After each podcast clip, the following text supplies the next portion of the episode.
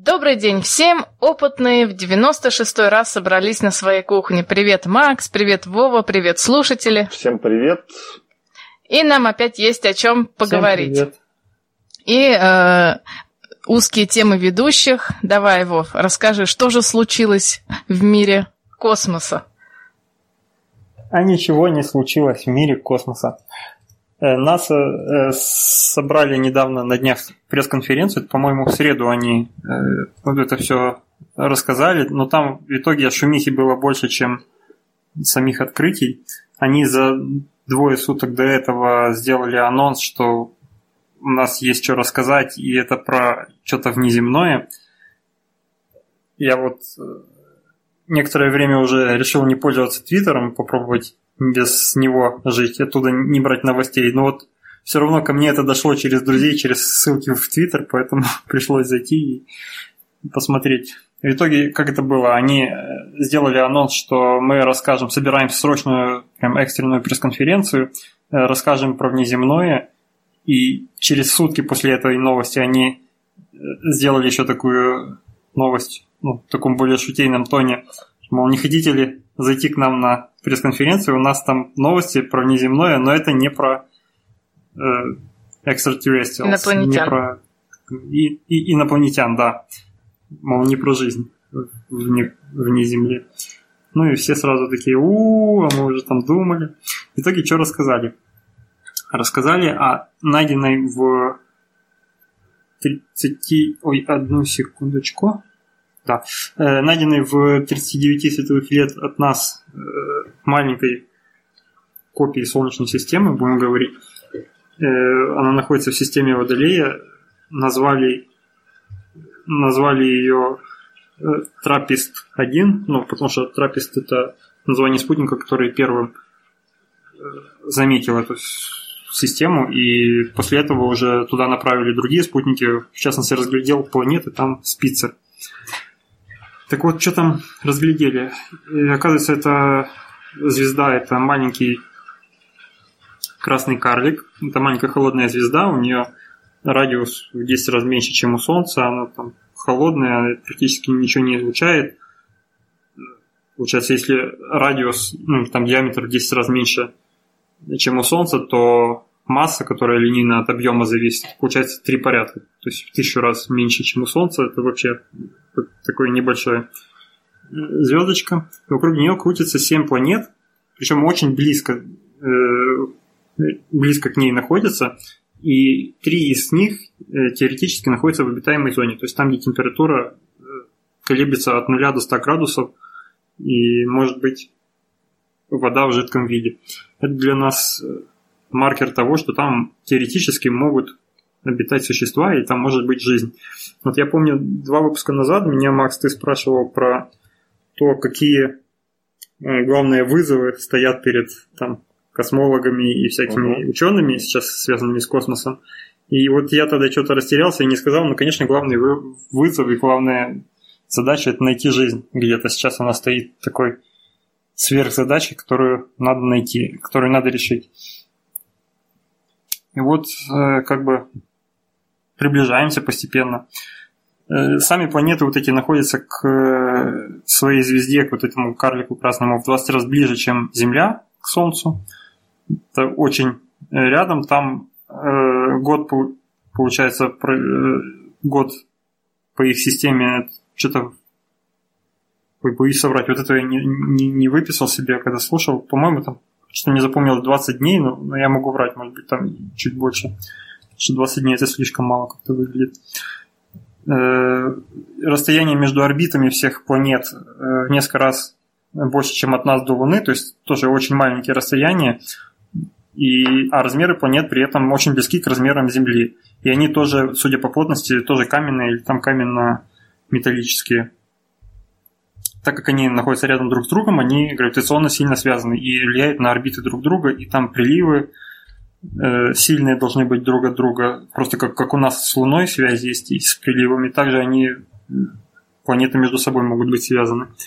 Ну и из-за того, что они очень близко связаны, там прям на этой пресс-конференции показывали рисунок художника, который якобы нарисовал то, как может выглядеть э, небо с одной из этих планет. Там видно солнышко небольшое, и рядом такие приблизительно как размерами, как наша Луна, местами даже больше, чем наша Луна, другие планеты. Ты просто можешь смотреть на другие планеты невооруженным глазом, видеть там чуть ли не погодные условия на соседних планетах. Это очень выглядит забавно. Э, ну, подготовились, в общем, уже нарисовали картинки, все как они видят. Но пока, на самом деле, это все только картинки и никаких подтверждений нету. Мы даже про атмосферу на них пока не знаем.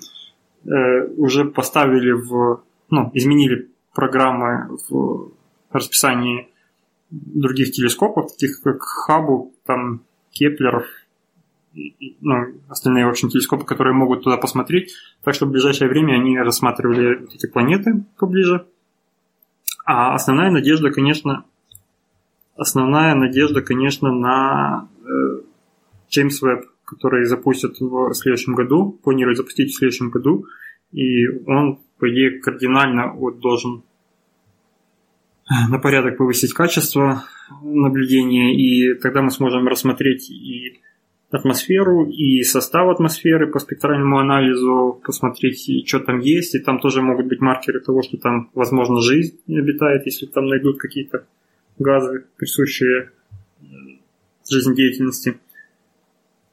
Ну, в общем, вот такая новость, в этом все. Пока жизни там не видят, но если она там есть, если она уже достаточно развита, ну, это э, красные карлики, они очень долговечные звезды, они могут Э, когда звезда находится в стадии красного карлика, она может миллиарды и даже сотни миллиардов лет жить без изменений, поэтому возможно, что это уже очень давно длится, и, возможно, хватило времени, хватило времени у планет и у жизни возможной э, развиться достаточно сильно. Поэтому, возможно, там уже кто-то нас наблюдает. Хотелось бы верить, что оттуда уже наблюдают за Землей. Напомню, там 39 световых лет от нас, то есть, возможно, они Э, если уже умеют радиоволны ловить, то они слушают наше радио 70-х.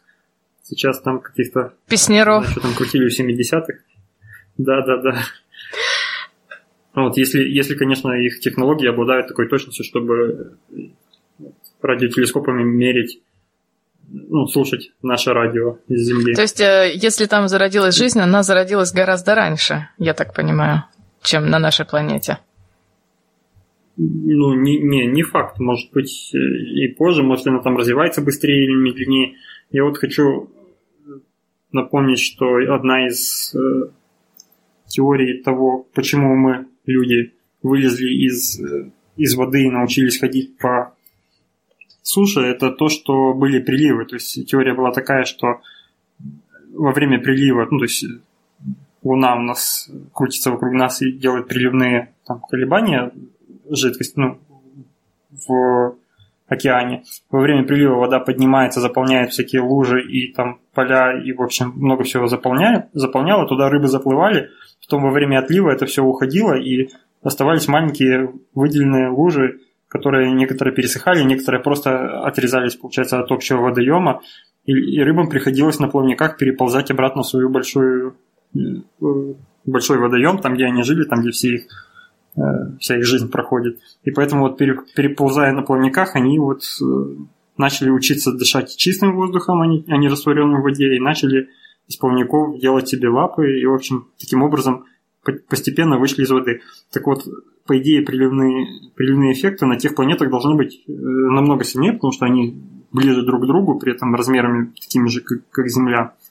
Я напомню, там три планеты находятся в обитаемой зоне теоретически. Но надо не забывать, что, возможно, если планеты, которые находятся ближе, э, они, если они гравитационно заблокированы с или как это приливно заблокированы называется, с Солнцем их, то есть со звездой этой, э, то, то есть все время направлены к ним одной стороной, как у нас Луна с Землей. Луна постоянно на нас одной стороной смотрит то тогда возможно, что даже на них, э, при том, что они находятся в необитаемой зоне, но даже на них будут э, области, где температура хранится там, от 0 до 100 градусов, и, скорее всего, там тоже возможна жизнь. Это уже из раздела фантастики, ну, то есть это пока что неизвестно, надо еще сильно наблюдать, чтобы узнать, насколько у них там вращение своей оси сделано, там, ну, как, как это все работает. Вот. вот такая вот новость. 39 световых лет, ну 40 световых лет это очень много, все-таки долететь до них нам с вами точно не суждено, и нашим внукам еще, скорее всего, тоже. Скорости надо иметь очень большие, чтобы хотя бы за человеческую жизнь в одну сторону залететь. Плюс там еще затормозить надо как-то. Поэтому ну, а... просто и даже общение с ними не Ну, а помните, как-то мы обсуждали нанос, наноспутники на солнечном парусе? Вот их туда как раз э, теперь будут знать, куда их отправлять, в какую сторону. Да, может быть, их, ну, их предлагали э, направить, если я помню, к Proxima Centauri. Она находится ближе, она, по-моему, раз в 10 ближе, там, 4, по-моему, световых года или 3 до, до нашего Солнца. А здесь получается дальше. Можно туда направить, но тоже мы не дождемся результата, скорее всего, ответа оттуда. Я, вот у меня по этому поводу есть еще другая мысль, что, скорее всего, мне кажется, что э, таких случаев, ну, чем, чем это вот открытие было такое, ну, чем оно действительно важно? Тем, что э, все больше и больше люди начинают уверяться в том, что такие же аналоги, как вот с Землей, вот э, с космических звездных систем, э, где может находиться жизнь, их много в космосе вокруг нас. И мне кажется, что их все-таки даже намного больше, чем мы наблюдаем. И вот это 40 световых лет, это не самое близкое. Ближайшие, там, я думаю, 5-10 лет должны быть обнаружены намного ближе у соседних совершенно звезд такие же планеты и такие же системы. Просто потому, что мы сейчас не можем наблюдать, э, находить экзопланеты, если они вращаются в плоскости там, поперечной к нашему наблюдению. Ну, то есть, если нету транзита, допустим, или же, ну ладно, если совсем нет транзита, то но, но чуть-чуть смещена плоскость вот это э, их вращение вокруг звезды, то мы хотя бы увидим колебания звезды, и вот таким вот доплеровским методом можно увидеть хотя бы их, посчитать количество и там их расстояние или массу узнать. Вот, но более четко вот узнать э, состав атмосферы там, или наличие атмосферы, это уже нужно транзит планеты по диску, и чтобы посмотреть, как меняется спектр излучения. И вот такие штуки мы уже не сможем сделать, если они немножко вращаются не в той плоскости. Вот нам повезло, вот 40 световых лет обнаружилась система звездная, которая крутится вот в, э, в той плоскости, где нам удобно смотреть. Скорее всего, их есть намного ближе и намного больше таких же вещей, просто мы их не можем видеть. Я надеюсь, у нас какие-то методы наблюдения все-таки подтянутся и новые, и мы сможем видеть это все. Это, это можно сравнить с... Э, это мне напоминает историю с, с таким совершенно бытовым эффектом. Если помните, вот я всегда замечал такое в детстве, какой-нибудь там глянцевый стол, сильно-сильно исцарапанный старый стол, и точечный источник света над ним.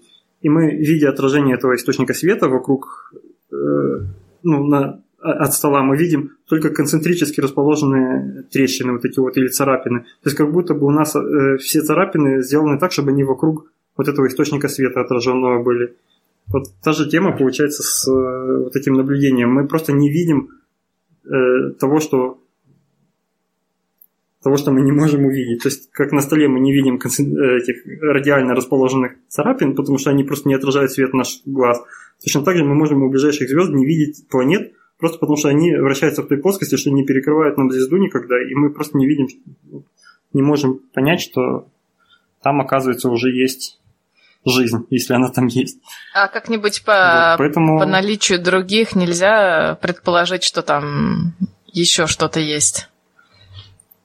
Ну, насколько я знаю, из методов обнаружения вот, вот этот на, на эффекте Доплера, который построен, он такой, что если хотя бы не перпендикулярно, но, но под каким-то углом э, находится вот эта вот плоскость вращения, э, то мы, не видя самих планет, мы будем видеть э, смещение звезды, ну, потому что она гравитационно тоже связана с планетами и тоже колеблется. И мы будем просто видеть, при смещении звезды звезда двигается то от нас, то к нам немножко. И из-за этого меняется длина волны, то есть когда она на нас идет, длина волны больше в синий спектр уходит, когда от нас больше в красный спектр. И если, э, наблюдая долго за звездой, мы видим э, вот это какую-то периодичность в характеристике, а там, скорее всего, если несколько планет, то там не просто период один, а там будет ну, накладываться много периодов, как гармоники такие. И можно будет узнать, сколько планет крутится вокруг этой звезды. И это можно будет посчитать. И в зависимости уже, ну, по... Если мы знаем характеристики звезды, ее массу, допустим, и знаем, насколько она отклоняется, то мы можем э, получить либо там расстояние до, до предполагаемых планет, либо их массу. Ну, там, скорее всего, это будет просто система уравнений, где много неизвестных, и все-таки мы не сможем однозначно. Но это уже какое-то семейство неизвестных будет, в которых, если мы узнаем, например, массу, то мы узнаем все остальное на планетах, которые вращаются. Ну, это уже уточнения будут. А наиболее точное, чтобы можно было наиболее точно рассмотреть планеты, это все-таки когда они проходят между нами и звездой, заслоняют ее немножко, и тогда мы можем и скорость увидеть, с которой они проходят по диску, и если там есть атмосфера, они немножко, эта атмосфера меняет немножко спектр излучения звезды, и мы видим, из чего состоит эта атмосфера. Ну и много таких других параметров, которые наиболее точно характеризуют экзопланеты сейчас для нас. Но это большая удача, чтобы вот так вот подвернулось, и они правильно крутились. А улететь далеко из нашей точки зрения, то есть куда-то там перпендикулярно Солнечной системе вылететь, чтобы еще с другого, с другого угла глянуть, тоже не представляется возможным, потому что это надо очень далеко лететь, чтобы хоть немножко изменился угол при наблюдении ближайших даже звезд. Ну, вот такие вот рамки мы поставлены, поэтому проще сидеть ждать чуда, а точнее не сидеть ждать, а развивать методы наблюдения и искать новые способы, как э, задетектить планеты, когда они вращаются неудобно для нас, для наблюдения. Вот в этом вся новость, собственно, состоит. Никаких... Инопланетян не нашли? Э, никаких инопланетян не нашли, да. Э, хайпа подняли довольно много в своих э, всяких средствах массовой информации.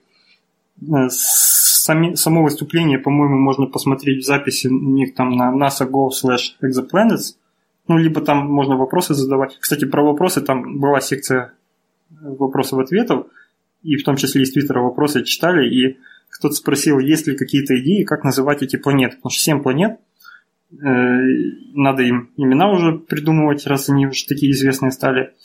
И вот один из этих, один из людей, кто там выступал, он сказал, что была идея назвать их э, по маркам бельгийского пива, потому что э, Траппист, это, оказывается, есть какие-то там, какой-то район в Бельгии, где варят пиво, и, видимо, хотели все остальные тоже взять по названию бельгийских пив. Но вроде бы пока от этого держатся, пока они просто Траппист 1, 2, 3, 4, 5. Ну, точнее, 2, 3, B, C, D, E, F, G, H. Вот так вот их называют. Да, ждут спонсоров, которые им заплатят за то, чтобы планеты назвали именно так.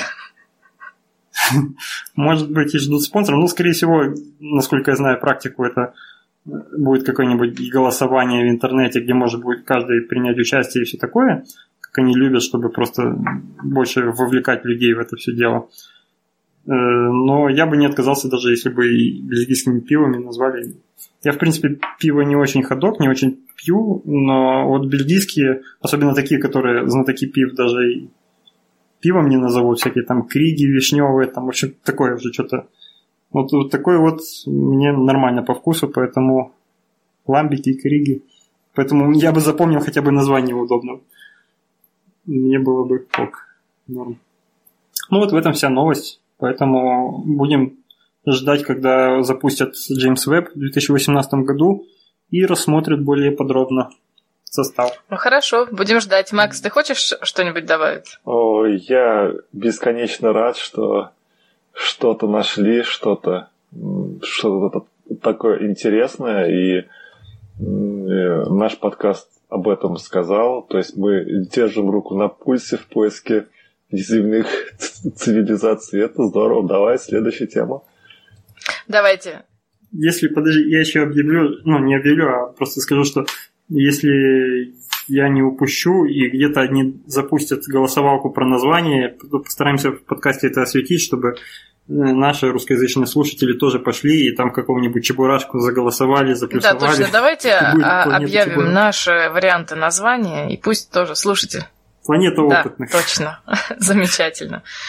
Э, хорошо, давайте теперь переходим к основным темам. И Первая тема – это распознавание жестов с помощью светодиодов. Все мы привыкли к тому, что светодиоды, они всего лишь излучают свет, но тут ученые сделали особые светодиоды, которые не только могут работать как источник света, но и которые могут работать как сенсоры, которые э, могут распознавать жесты. А, зачем мы вообще это, об этом говорим? А, тут ученые нам э, сделали видео на сайте, естественно, мы ссылку приложим.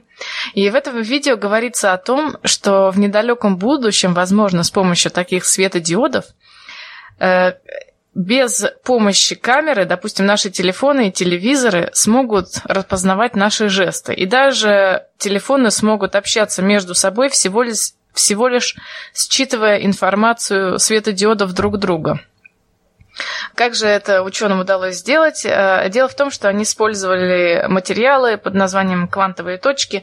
Это такой фрагмент э, или полупроводника, или проводника, который очень... Он, он настолько мал, что, э, что квантовые эффекты в этом случае очень существенные. То есть он находится на промежуточной стадии между обычным материалом и индивидуальными атомами. Размеры там несколько нанометров. И они эти точки соединили с помощью нанопроволоки.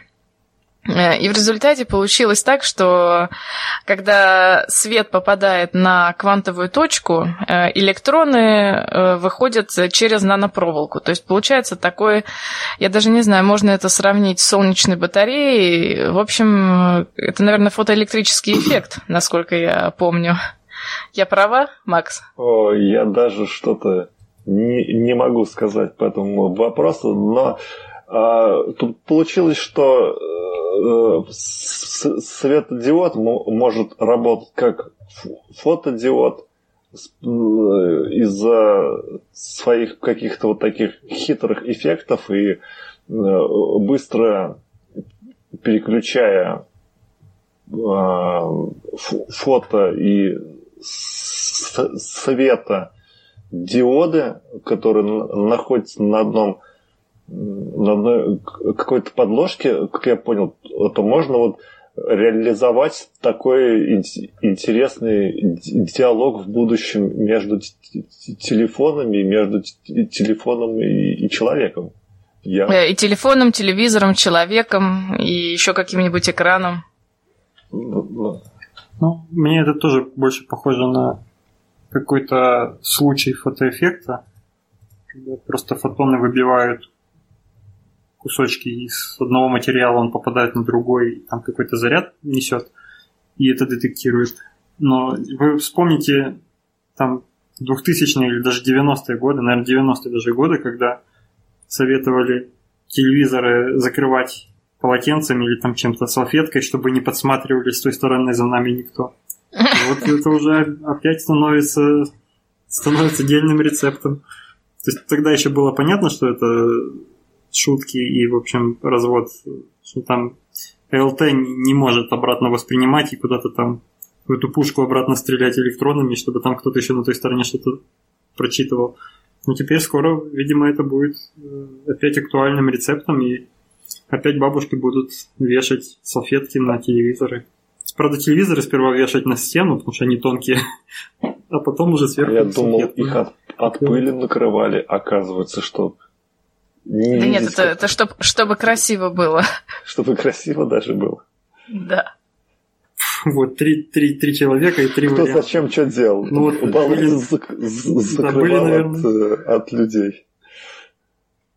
Бабушки параноики были, наверное. Ну, вообще, насколько я поняла, это детектор работает по принципу есть свет, нет, нет света. Так что я думаю, что он не, сможет как-то преобразовать какое-нибудь э, изображение, просто будет считывать э, места, где больше света, где меньше света. То есть, ну и действительно распознавать всего лишь движения какие-то перед экраном, но я не знаю, может ли он потом воссоздать целую картину, хотя... Это, да, это, это пока. пока. Хотя если они как-нибудь эти светодиоды изменят, что они смогут поглощать какую-нибудь одну длину волны или другую, то, в принципе, могут потом все воссоздать. А еще вспомни, сколько этих светодиодов в обычном экране телефона того же или телевизора, и можно уже что-то наинтерполировать на что-то. Ну, да, ну, в общем, большой брат скоро будет снимать. следить за, за нами с каждого экрана и рекламу нам подбрасывать на каждом шагу. Да, в общем, э, да. Будем ставить, будем ставить э, перед телевизором вот эти специальные зеркала, которые в одну сторону прозрачные, а в другую отражают. Чтобы да, кстати, уже, зеркало, уже идея стартапа. Смотрели. Те, кто э, хотят э, заняться этим, когда как только выйдут в продажу эти супертелевизоры, пусть сразу делают вот эти вот защитные экраны. Из, из фольги. Да, и шапочки из фольги, это наше из все, да. Специального материала, да, а нам отчисление 5% э, от прибыли. Обязательно. Давайте, Идем теперь дальше. Мы уже практически в каждом выпуске говорим о мягких роботах, то одно, то другое. И вот тут недавно я нашла ресурс, э, называется Soft Robotics Toolkit. Э, мне он очень понравился, потому что на этом ресурсе есть вся информация, как самим создать мягкого робота. То есть рецепты изготовления полимеров, как можно сделать сенсоры, все с видео, с инструкциями, даже с научной литературой. По, допустим, э, э, если я нажимаю колонку, колонку сенсора, мне показаны все возможные мягкие сенсоры, которые надо сделать. Э, нажимая на один сенсор, мне тут тут же даются все научные ссылки, видео, дизайн, как это сделать, как, как тестировать.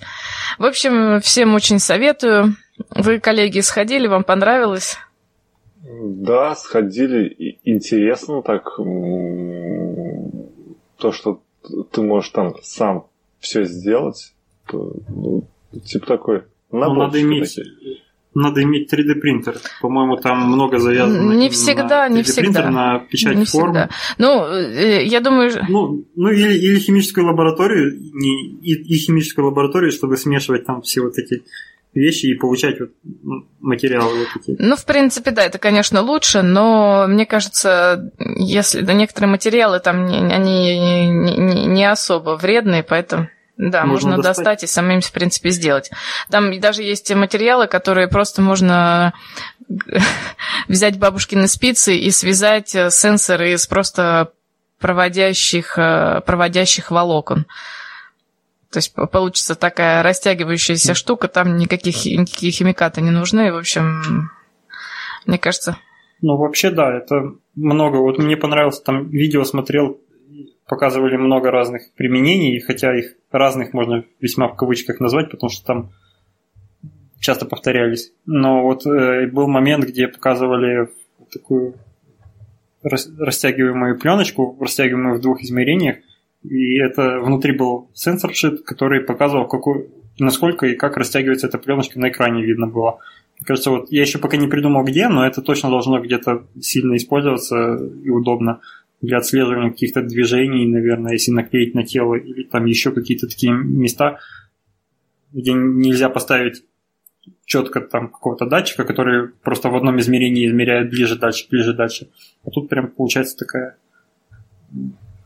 двухмерная моделька можно. В общем, всем очень советую посмотреть. Особенно мне понравилось то, что это, в принципе, могут э, все научные лаборатории использовать. То есть им не надо, если, допустим, они хотят э, начать работу в области мягкой робототехники, им не надо годы тратить на то, чтобы э, как-то пытаться понять по публикациям, как это все делается, тренироваться годами. А тут все с видео, с подробными инструкциями.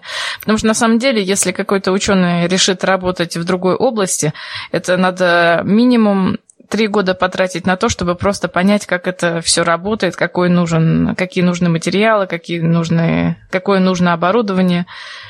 Поэтому все это очень упрощает развитие науки. И спасибо тем, кто это сделал. Это, кстати, э, проект э, совместный многих университетов, которые, э, которые вместе просто всю информацию выкладывают на этот сайт.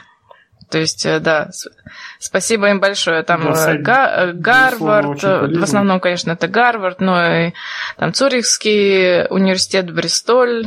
Э, ну, в общем, посмотрите, там интересные очень видео. Да. Если, если кто-то решит заняться, то это то место, откуда вот стоит начать черпать для себя и вдохновение, и инструкции, и все. И они, кстати, объявляют открытие, об открытии третьего ежегодного соревнования по разработкам, касающимся мягких роботов. Можно, наверное, принять участие, но я посмотрел, как минимум, вот я посмотрел для вот среди опытных научных работников, там третий самый пункт, там нужно иметь публикации уже, чтобы принять участие, нужно иметь публикации какие-то, там статьи там заверенные, в общем. Надо уже что-то из себя представлять в этой сфере, чтобы принять участие. Но начать можно отсюда. Да. Ну и давайте тогда переходим к следующей теме. Следующая тема о метаматериалах. Я, мы уже очень много раз их обсуждали. Метаматериалы – это такие материалы, на которые нанесен узор и размеры этого узора э, несколько сотен нанометров, допустим, оптические метаматериалы, они могут, допустим, сделаться невидимыми в определенном спектре. Или у, у них, в общем, получаются какие-то особые эффекты при взаимодействии с светом, э, Потому что, например, длина волны света 300 нанометров, узор нанесен на материал тоже, допустим, с размерами 300 нанометров. И получаются такие интересные эффекты. А, а здесь речь идет о механических метаматериалах. Макс, э, я тебе эту тему да, отдаю, потому да. что мне очень сложно было ее понять. Я так подозреваю, что ту глубину, на которую ты рассчитывал, я, по-моему, так не, не смогу, на мой взгляд. Ну, хотя, может быть, ты э, решишь, что вроде бы я бы я смог так. Ну, ну, давай попробуем. Я дополню э, про то, что такое вообще метаматериал. Это материал, свойства которого обусловлены не столько свойствами составляющих его элементов, а сколько искусственно созданной периодической структуры, так называемым узором, который Энн сказала. И у этого материала могут быть особые значения диэлектрической постоянной и магнитной постоянной проницаемости проницаемости, вот эпсилон и мю, они обозначаются.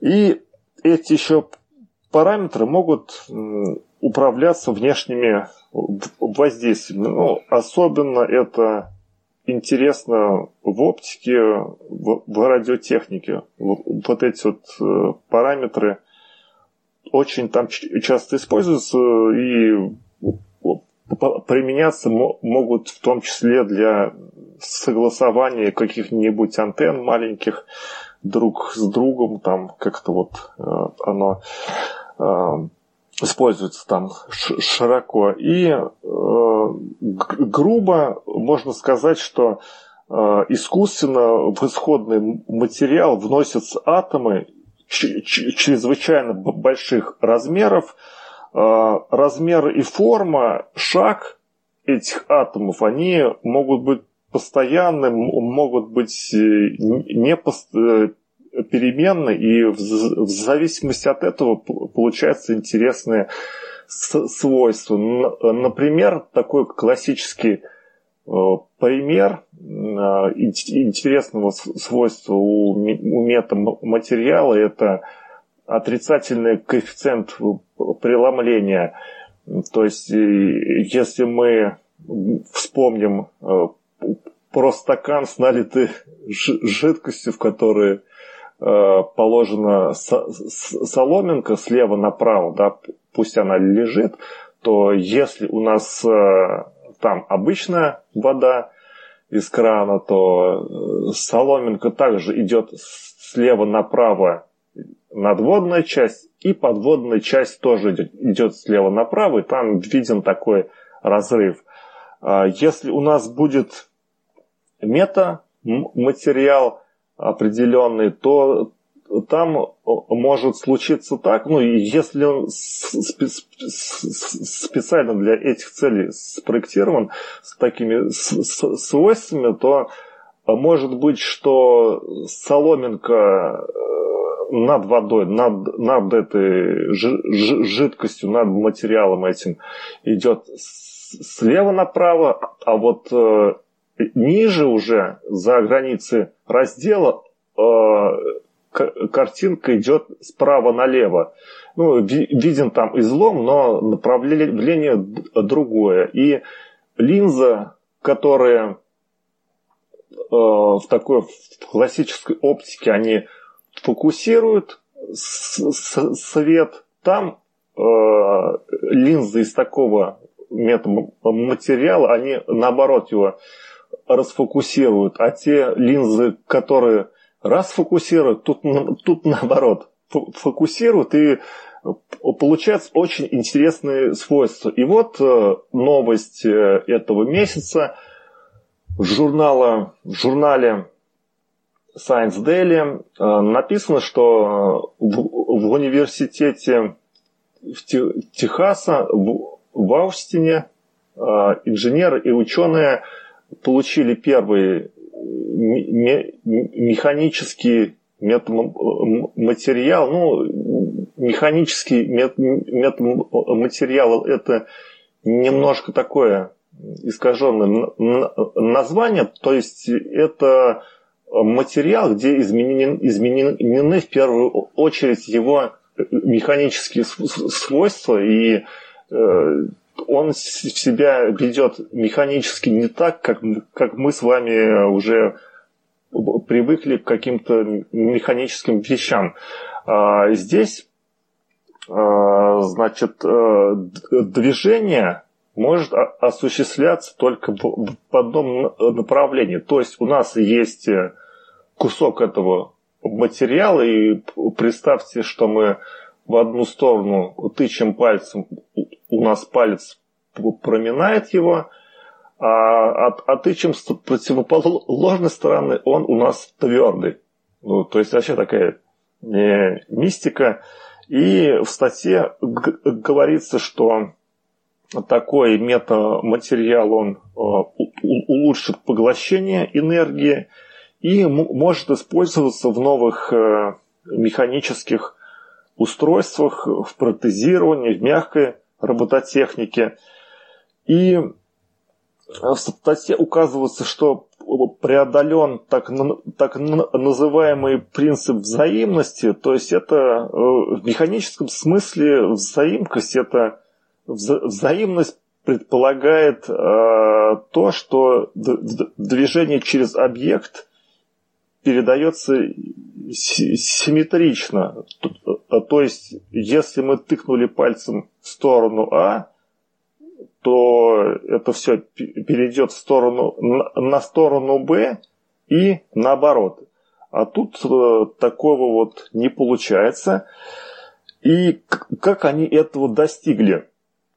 вот э, а, а достигли следующим образом. Они соединили квадраты и алмазы. Ну, ал, алмазы это, я понял, форма такая, а не сами алмазы. Может быть, меня Н поправит, но я понял, что форма такая у этой структуры. Да, потому что они все, по-моему, из пластика делали. Вот они просто смоделировали как-то решетку пластмассовую. Я не права? Ну, как-то так они сделали там. Из чего-то, из чего-то они сделали. Но я что-то сейчас у меня в памяти не, не отложилось, из чего. Но неважно. Они, по-моему, не, не, не все там из пластика. Они из разнородного, может быть, пластика сделали это все. Из какого-то. Но не суть. То есть суть, суть в том, что у этой вот структуры, у периодической, под определенным углом наклонены вот эти элементы этой решетки, которые представляют собой квадраты и алмазы. И таким образом получилось, что есть очень жесткая сторона, есть очень мягкая сторона. И, в общем, это здорово, это новое слово, в материалах и вообще метаматериалы это такая мистика, на мой взгляд, и так это все ушло вперед, и все вот эти насовские технологии так вот, так вот впереди, на лезвие, на лезвие неизвестного находятся, а я не слышал, что ну, у нас в, в, в России что-то вот было, какой-то метаматериал мы тут э, повторили хотя бы. Может быть, мы и, и, и повторяем, только это э, не афишируется как-то. Володь, ты ничего такого не слышал? Нет, про русские метаматериалы я пока ничего не слышал. У меня другой вопрос, точнее не вопрос, а такое размышление, которое уже давно меня мучает. Я не помню, по-моему, я уже озвучивал когда-то, но, может еще не так четко сформулировал. По поводу как раз метаматериалов, которые с отрицательным преломлением для света. У меня жестко засела в голове формула еще со школьной скамьи, что преломление света может быть посчитано как там угол, ну точнее там синус угла, насколько изменяется направление соломинки в кружке, грубо говоря, э, внутри этого. А также оно же равно отношению скорости света в вакууме к скорости света в материале. Так вот, если это отношение вдруг стало отрицательным, получается в этом материале, ну а скорость света в вакууме явно положительная, то есть в этом материале, по идее, должна быть скорость света отрицательная. Если вспомнить, что скорость это в общем случае это векторная величина, то отрицательная скорость это значит вектор в противоположную сторону направлен.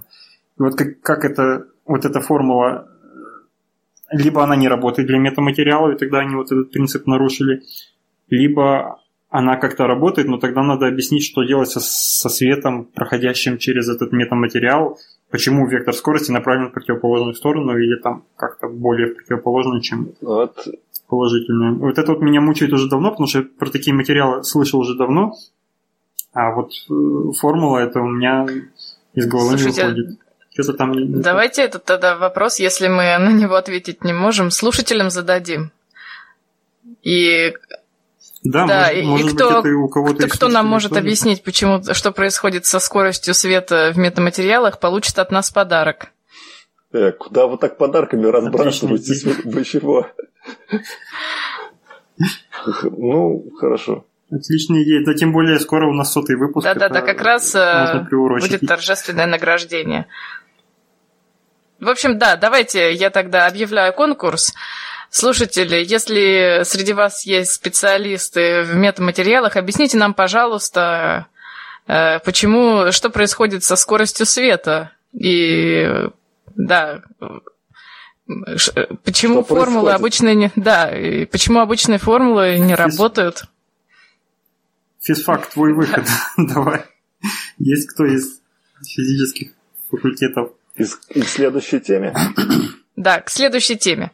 Следующая тема про жвачку для рук. Я не знаю, э, в теме написано, что мы взяли обычную детскую игрушку под названием жвачку для, для рук. У вас в детстве была игрушка жвачка для рук? У меня была. Давалась? В дет... Ну, я хотел сказать, в детстве у меня не было, но уже вот буквально полгода назад я себе купил, пошел и восполнил свое детство и помял в руке жвачку для рук этим У летом.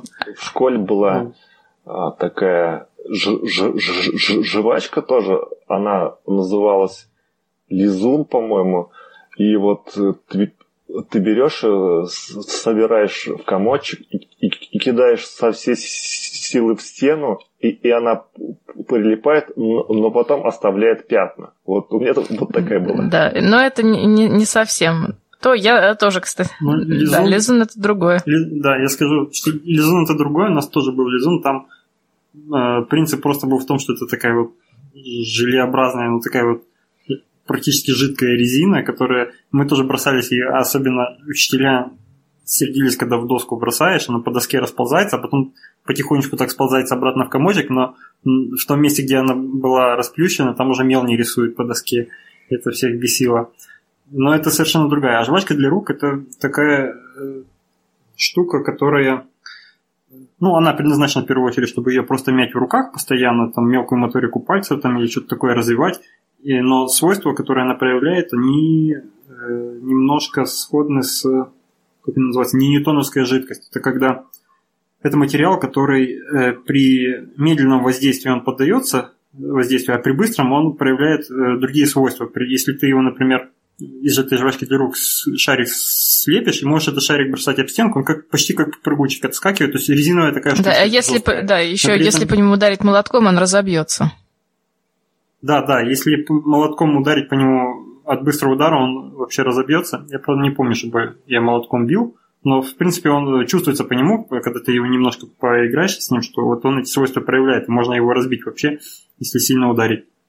Но при этом, если на него мягко надавливать, он как жвачка действительно расползается в руках, или если этот шарик положить на стол, он за несколько минут растечется в такую лужицу перед тобой, просто, просто медленно сам по себе за гравитацией он растекается. Да, и если по, в, в столе есть дырка, он туда утечет постепенно. Да, да, да, да, да. Ну, то есть это как бы мягкая, такая мягкая штука, когда с ней медленно возишься, она мягкая. Но если ты ее потом где-то бросишь или ударишь по ней, она проявляет упругие и жесткие. А дорого стоит такая штука? Ну, это принцип не ньютоновской. А дорого стоит а? такая штука? Я не помню, но там порядка нескольких сотен рублей. Там их есть, не бывают большие, бывают маленькие.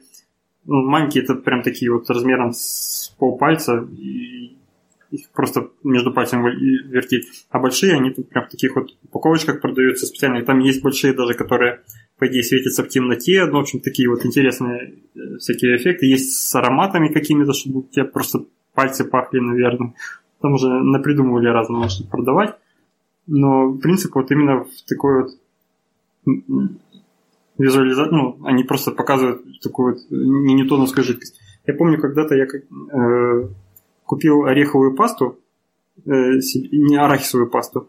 И вот у меня была идея, что, ну, мысль, что арахисовая паста тоже проявляет не ньютоновские свойства не ньютоновской жидкости, потому что в нее, если вот она просто стоит в баночке, ты в нее резко захочешь засунуть ложку, она очень твердая, то есть она прям густая настолько, что ты ложку не можешь засунуть. У меня, у меня ложка погнулась, когда я резкие движения сделал, пытался засунуть. Но тем не менее, когда ложку сверху оставил, она за пару минут утонула в ней внутри. Это приблизительно те Кстати, же свойства. да, йогурт тоже у него такие же свойства. Но тут э, в чем дело? Вот к этой жвачке для рук ученые добавили дисперсию графена. То есть э, жвачка для рук это что? Это материал на основе силикона. И они туда просто добавили графен. В результате э, они заметили, что вот этот вот композит, у него он может работать как сенсор давления. То есть, причем он настолько, на, настолько сильный, что он может даже зач, засечь шаги паука по этой э, самой жвачке. То есть я там, как поняла, э, э изменяется, по-моему, ток, который да, электрический, который проходит через этот материал. И ученые даже показывали в видео, как он просто сделал такой шарик из этого материала, приложил к вене своей и на экране считывал биение своего сердца. А, и вообще этот э, материал, он не очень дорогой, потому что ну, графена там не очень много на самом деле. Э, просто он э, гораздо чувствительнее даже самых чувствительных сенсоров, которые сегодня используются, имеется в виду в той же ценовой категории. И что применения потенциальные могут быть, во-первых, в медицине, ну и, наверное, я не знаю, интересно кому-нибудь чувствовать шаги паука. Но, конечно же, все это будет применяться в медицине для, опять того же измерения давления, биения сердца. Я, кстати, очень э, хотела бы, чтобы такие появились э, сенсоры для беременных, потому что все-таки ультразвук постоянно использовать это не все любят. А вот такой вот сенсор бы, который был настолько чувствительный, что отличал бы биение сердца плода от биения матери, это вообще было бы, мне кажется, прорыв. То есть ты постоянно ходишь в этом да, по- поясе и слушаешь биение сердца, и чуть что не так, сразу можешь к врачу. А разве а разве... Ну, я... а, а для чего надо знать часто биение пульса, младенца. Ну, вообще считается, что на раннем сроке, если какие-то проблемы появляются, это все, ну, особенно на раннем сроке, что в основном все проблемы можно уже услышать по биению сердца. Допустим, если там э, недостаток кислорода, он начинает учащаться. И вообще УЗИ это плановая, я помню, только всего три раза за беременность, но некоторые же волнуются, вдруг что не так. Просто иногда проблемы Э, возникают уже, то есть проблемы возникают, а узнаешь, что о них слишком поздно, поэтому чтобы мама не волновалась, просто обмотать ее этим поясом, чтобы она постоянно слушала биение, что если вдруг какие-то странные ритмы появляются, чтобы просто могли вовремя оповестить врача. Понятно. Вот насчет пояса я хочу сказать свой, рассказать свой опыт с жвачкой для рук я положил эту жвачку для рук неосторожно в карман у рюкзака. Знаете, у рюкзаков бывает такая вот... Э, Сетка карман. Набедренная, да. набедренная стяжка с левой да, стороны. Да, да. И вот, я боковой карман вот на этой стяжке. А там у меня сеточка, ну, просто пластиковая сеточка, она сделана очень тонкая, это не походный рюкзак, а городской. И я туда просто его положил, причем завернул в пакетик. Но это же жидкость все-таки не ньютоновская. Она из любого пакетика по всем щелям по чуть-чуть вылезла. И я просто забыл о ней на неделю или две. Что в итоге получилось? У меня на всех кофтах и футболках, вот в том месте где-то в районе бедра или спины, вот где-то там, просто жирное пятно какое-то. Я не мог понять, откуда оно взялось. Ну, Силиконовое ну, масло. Я думал, я на жвачку я думал, я на жвачку сел. Ну, по, по чуть-чуть очищал, очищал, потом вижу на футболке такой же в том же месте. Думаю, ну, блин, на, на одну и ту же лавочку, что ли, сажусь каждый раз. Потом, и потом до меня дошло, то есть я э, однажды, снимая рюкзак, увидел вот эту штуку, которая уже, она полностью, ну, во-первых, она вылезла из пакета вся, ну, не вся, но там просочилась из пакетиков, которые я ей заворачивал. Во-вторых, она э, сеточку пластиковую, из которой сделан вот этот кармашек на рюкзаке, она полностью в себя поглотила, уже вся сеточка стала из этой жвачечки. В общем, она все залепила и с этим проблемы имел. Поэтому делать из этого пояс, который носить все время, это как-то плохая идея. По-моему, сначала надо доработать жвачку, либо как-то носить этот пояс там по 5 минут в день, просто надевать, слушать, смерить и, и снимать.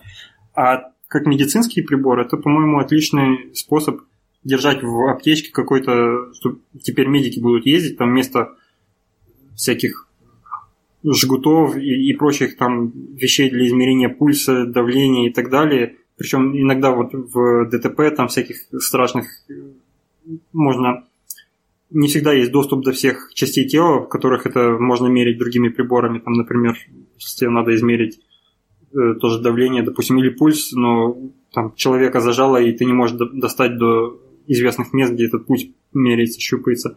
И, или же там человек в какой-то позе неестественной где-то заключен. Вот эту жвачку достал, куда-то куда надо налепил, на ту часть тела, которая торчит. И по микродвижениям там даже в капиллярах можно пульс замерять. По-моему, отличная штука, универсальная, и надо довести до э, до совершенства да. эту технологию. Будем ждать с нетерпением. Многообещающая. Вов, э, а рюкзак ты да. как потом? Очистил все-таки? Или выкинул? Да, очистил, но я там его и спиртом протирал, и, в общем, ну, более-менее про, про это самое, оно все растворяется, очищается без проблем но об... одежду, я не помню, футболки, по-моему, уже с тех пор выбросил, но они уже давно это было. А э, кофту не выбросил, кофту просто почистил и я даже не помню, осталось, осталось ли пятно, но я уже туда не смотрю. Как минимум, если осталось, то не бросается в глаза. Ну, понятно. Но надо быть осторожным. Это все-таки жвачка для рук, она все-таки вытекает. Недаром они продаются в, э, не в пакетиках, а в таких вот пластмассовых, плотно закрывающихся... Пузырьках. Э, знаю, как патрончиках маленьких, да, пузырьках внутри. Поэтому, потому что они вытекают все-таки везде, если им дать время, они просочатся куда надо.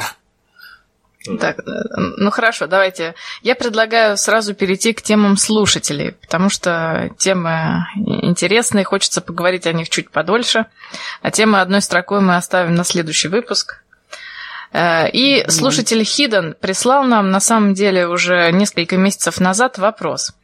Э, он нас спросил, слышно ли что-нибудь про термоядерный реактор от Lockheed Martin, потому что они обещали какой-то мега-прорыв. Напоминаю, что Lockheed Martin – это те ребята, которые обещали создать компактный реактор в грузовике. Я искала на их сайте какую-либо информацию, пока все тихо, и вообще они все обещают это в 2060 году. В общем, мне кажется, очень просто такими датами далекими разбрасываться – но на самом деле в, 2000, э, в 2014 году э, профессора MIT сказали, отнеслись к этому еще очень скептически, сказали, что это сделать все очень сложно и критиковали Lockheed Martin. А вы, коллеги, что-нибудь слышали по этому поводу? Я ничего не, не слышал, вообще ничего. По своим каналам информации ноль. У меня тоже ноль информации, но я пошел по ссылке, посмотрел, что сайт... Э, в общем, информации ноль не потому, что, как это часто бывает, конторка прикрылась и денег срубила, и больше ее нигде не отсвечивает, и все. А просто они продолжают обещать. Они пока намекают, что масштабы не те, и Ждите, ждите, ждите ответа. Да, в общем, э, мы будем ждать. Даже если придется ждать до 2060 года, мы надеемся, что доживем до каких-нибудь новостей. Мне кажется, что кто-то их может опередить э, так же, как вот Илон Маск выстрелил с авиакосмической там или с автомобильной промышленностью. Вот кто-то может э, из частных компаний за ближайшие там десяток-двадцаток лет – Э, опередить в этой идее, поставить реакторы в машины и сделать это все более... То есть э, вот это вот просто какое-то обещание за 60 лет, это поправить, ну там до 2060 лет, э, до 2060 года э, сделать такую штуку, оно выглядит не как обещание что-то сделать, а как направление э, подумать и направление, куда можно развиваться для остальных более там продвинутых, может быть, или более спонсируемых э, компаний. Ну, ну тут хочется так сказать, что... что Lockheed Martin это все-таки серьезная контора, которая занимается военной техникой. И, возможно, они просто решили сделать такой смелый вызов, чтобы как-то привлечь инвестиции. Но да, может быть, просто рынок поднять вот на эту тему, и кто-то еще начнет задумываться, и у кого-то да и получится что-то. Да, ну, будем ждать, будем эту тему э, периодически просматривать.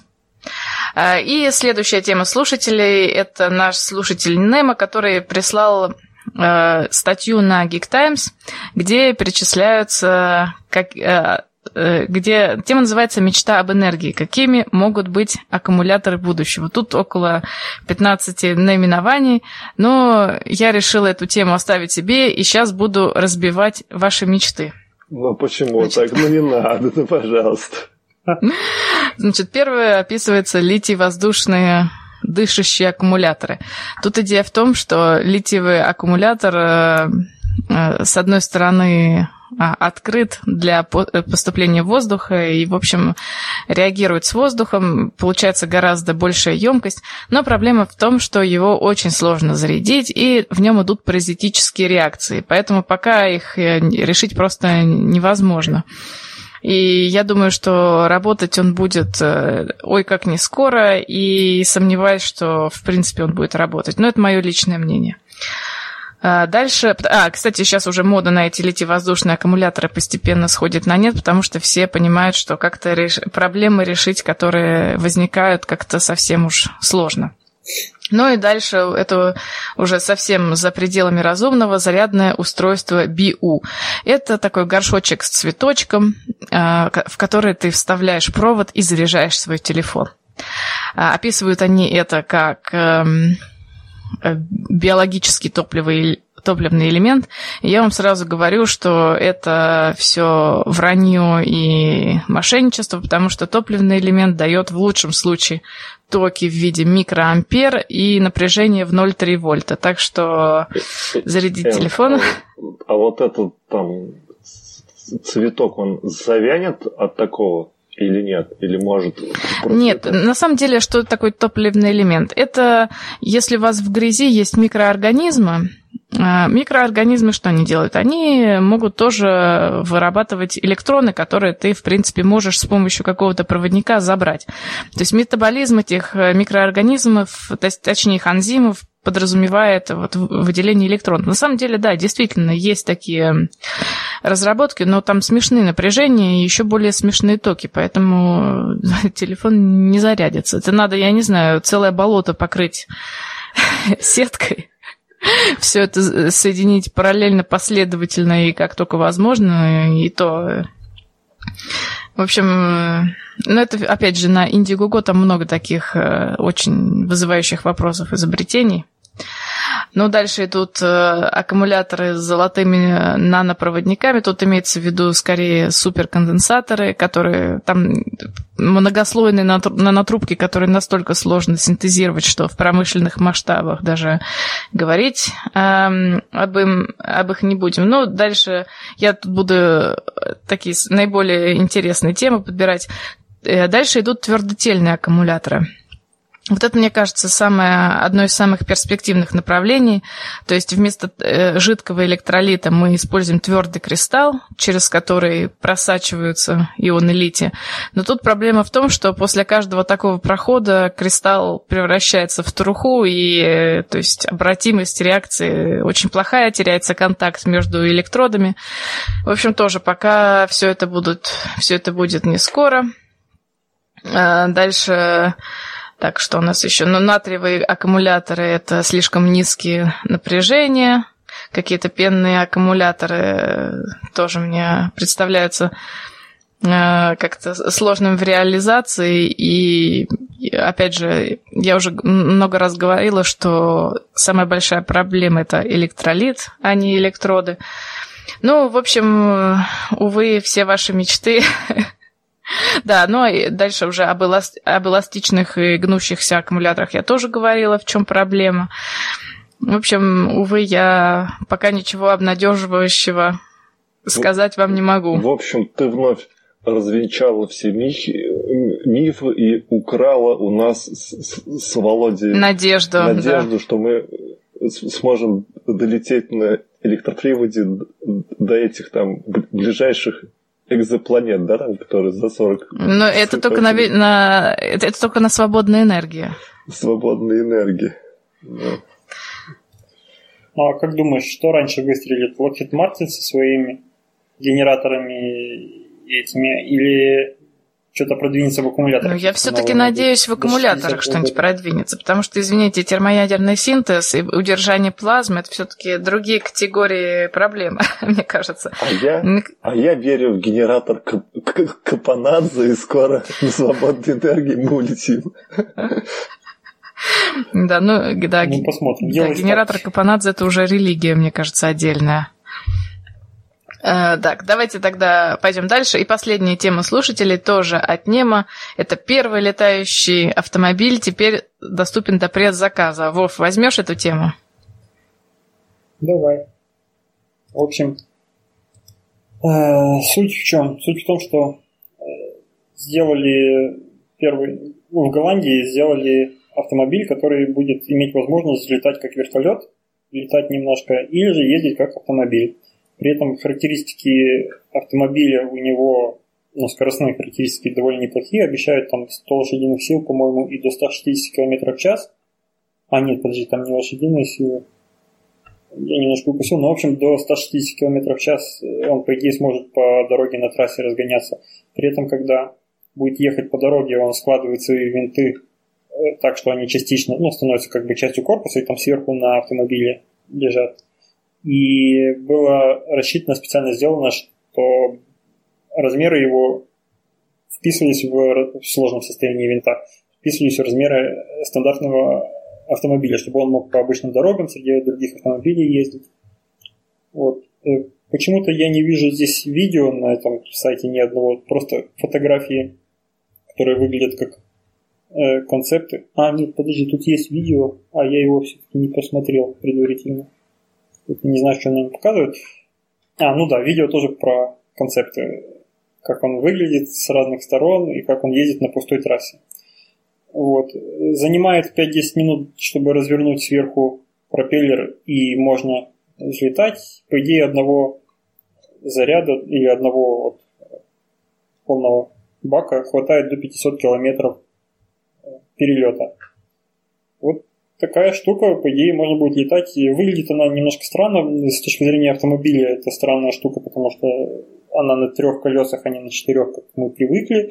А, соответственно, если три колеса, то у нее получается больше возможность э, наклонять корпус относительно переднего колеса влево или вправо, то есть повороты, по идее, входить не сможет более четко и проще, чем четырехколесные автомобили с этой точки зрения.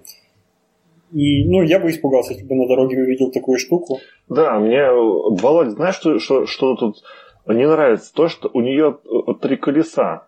Вот я э, представляю нашу русскую дорогу, и ну, где колея, и как-то, не знаю. Ну, зато, зато смотри, как удобно будет одним колесом. то проще между ям маневрировать, если едешь по разбитой дороге, чем двумя передними, чтобы оба не попали в яму. Может быть невозможно, а, а одним ты будешь просто между ям поворачивать, как, как тебе надо. Я думаю, что... Нет, Она... я, я думаю, что тоже наоборот, потому что если уж одно колесо застрянет, то это уже, считай, полмашины застряло. Ну, застрянет это, если по болоту летать, а если застрянет, э, развернул сверху пропеллер, подлетел куда надо и поехал дальше. Вот. И интересная вообще задумка. Я только не нашла цены э, на... Есть цена, будет э, цена предзаказа 600 тысяч да. долларов, и обещают, что модель спорт скоро должна появиться где-то через год, и ее стоимость составит 400 тысяч долларов. Ну, цены, конечно, астрономические. Но это для нас с тобой смысла. Володь, а для Энны тут что там? Да уж, конечно, да, с моей-то с моей-то вертолет. Машина 400, какая разница? С моей-то вертолетной площадкой. Да, да, что она у тебя простаивает, да. вертолетная площадка. вот будешь туда парковать автомобиль. Два даже. Для себя даже и для два, да. Да, и для ребенка. Хорошая штука, я думаю, что кто-то думаю, что кто-то подхватит это э, и сделает что-то более серийное, более дешевое и выгодное, и доступное для людей. Ну, как это всегда бывает, электромобили тоже появились много лет назад. Ну, вообще автомобили начались, по-моему, с электроавтомобилей, с электромобилей первые. Но вот только сейчас их вывели на уровень доступный более-менее для потребителей. И то пока не очень доступный, как мы видим. Мы еще до сих пор не катаемся на а У меня такое впечатление, внутреннее такое ощущение, что вот эта машина в сложенном состоянии, когда у нее сложен винт, похожа угу. на какую-то лодку или катер. У меня у, у одного такое впечатление. Нет, нет, я, кстати, только хотела добавить, что они бы еще пропили, винты бы приделали, и тогда было бы вообще и вплавь еще, чтобы можно было на ней продвигаться. Да, действительно по форме похожа, но она явно больше размером, потому что мы представляем, что внутри там еще люди должны сидеть полностью, а не, а не как в катере. Только сидишь и весь сверху торчишь. То есть мне кажется, что это просто э, форма такая похожая, напоминает. Интересно, а кто-нибудь из вас знает, вот насколько сложно получить права частного пилота вообще? Я вот не в курсе даже. Я думаю, что это скорее дорого, чем сложно. Ага. Ну, наверное, и то, и другое. Я вообще знаю, ну, я видел у нас на работе переписки там в рассылках всяких там, где обо всем подряд пишут. По-моему, у нас есть люди просто, которые коллеги, которые просто just for fun получают для себя такие, ну, как получают, они где-то там ходят на курсы какие-то, что-то на какой-то частной э, авиации летают, и, в общем, это возможно сделать в частном порядке, не становясь там никаким, ну, в общем, сложнее, наверное, чем э, права просто на вождение машины получить. Но, видимо, это тоже таки доступно для людей, многие. Хотя, что я говорю, у нас там в переписке и квартиру продают, и быстро за полчаса было, было объявление, типа, продаю квартиру в Лондоне, через полчаса продан. То есть там бывает всякое, можно встретить всякого. Поэтому, может быть, это действительно не так доступно для, для большинства людей. Но для Но... тех, кто имеет э, разрешение на вождение маленьких самолетов, я думаю, это им доступно. Да, да, да. И, в общем, было бы хорошо вот на такой штуке добираться там через пробки. Да. Так что ждем летающих машин в ближайшем времени. И на это... Да? Хотя по городу, наверное, извини, перебью, но по городу, наверное, запрещено все-таки будет летать. Это, скорее всего, так. Просто если у тебя там нет удобной трассы для твоего села, ты выехал из города, куда-то там сотню километров проехал по дороге, а дальше вот тебе надо через лес перелететь. Раз да, или я думаю, это дальше. будет на каких-нибудь отдаленных фермах, чтобы скотину как-то собирать. Пасти, пасти коров. Да. Не, пасти коров можно уже дронами маленькими, не такими управляемыми удаленно. Зачем там высаживать? Зачем людей возить? Ну хорошо, коллеги, я тут предлагаю закончить наш подкаст. Э, всем спасибо. Слушатели, услышимся через две недели и всем пока. Пока-пока. Всем пока. Не забывайте да, про не забывайте конкурс. про конкурс. Пишите нам.